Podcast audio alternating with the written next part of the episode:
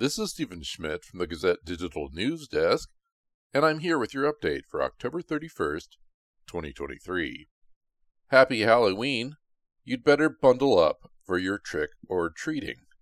According to the National Weather Service, there will be scattered snow showers, mainly before noon on Tuesday.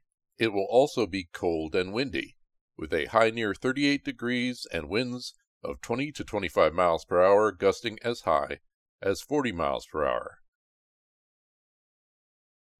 New research shows that while black individuals make up four percent of Iowa's population, they account for twenty-five percent of its incarcerated population, confirming that the state is one of the worst in the nation for racial disparities in who gets locked up.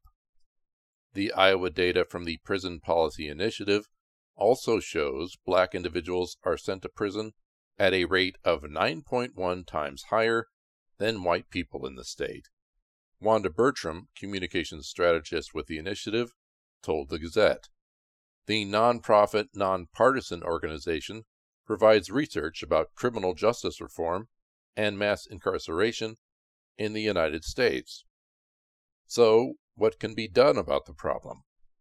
A plan created by the A C L U projected Iowa and other states could dramatically reduce their prison population in what they called a few sensible reforms, including decriminalizing drug possession, expanding social services and treatment for mental health problems and substance abuse, reforming the pretrial system to enhance constitutional protections, and eliminating wealth-based discrimination by restricting cash-only bails, and, finally, enacting parole reform to expand access to early release.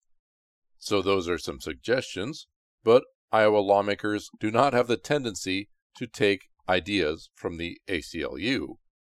Iowa lawmakers and Governor Kim Reynolds worked together to pass significant social justice legislation in twenty twenty, but a year later, no bills for racial equity were brought forward, including banning racial profiling by police, which had been proposed by Reynolds. Reynolds also established a committee to discuss social justice proposals between twenty twenty and twenty twenty-one.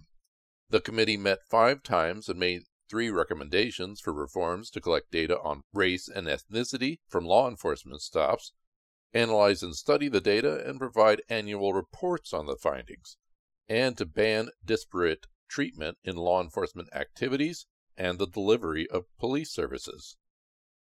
Another report, filed in December of twenty twenty by the State Human Rights Department, also recommended steps be taken to end racial profiling, and also recommended legislators examine policies designed to eliminate racial disparities in the adult and juvenile criminal justice systems. None of these recommendations made it into bills in twenty twenty-one or after.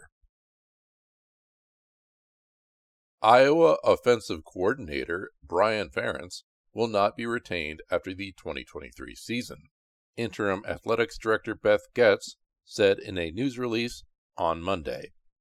Our intention is for him to be with us through the bowl game, but this is his last season with the program, Getz said in the release.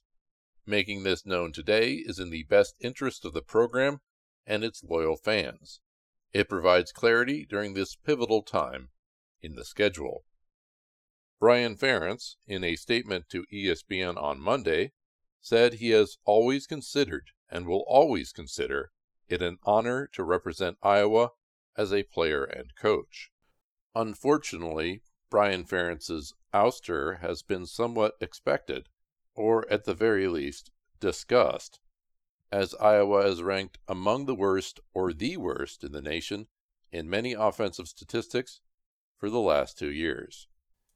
Head coach Kirk Ferentz, as usual for game weeks, is scheduled to have a news conference Tuesday afternoon. This topic might just come up.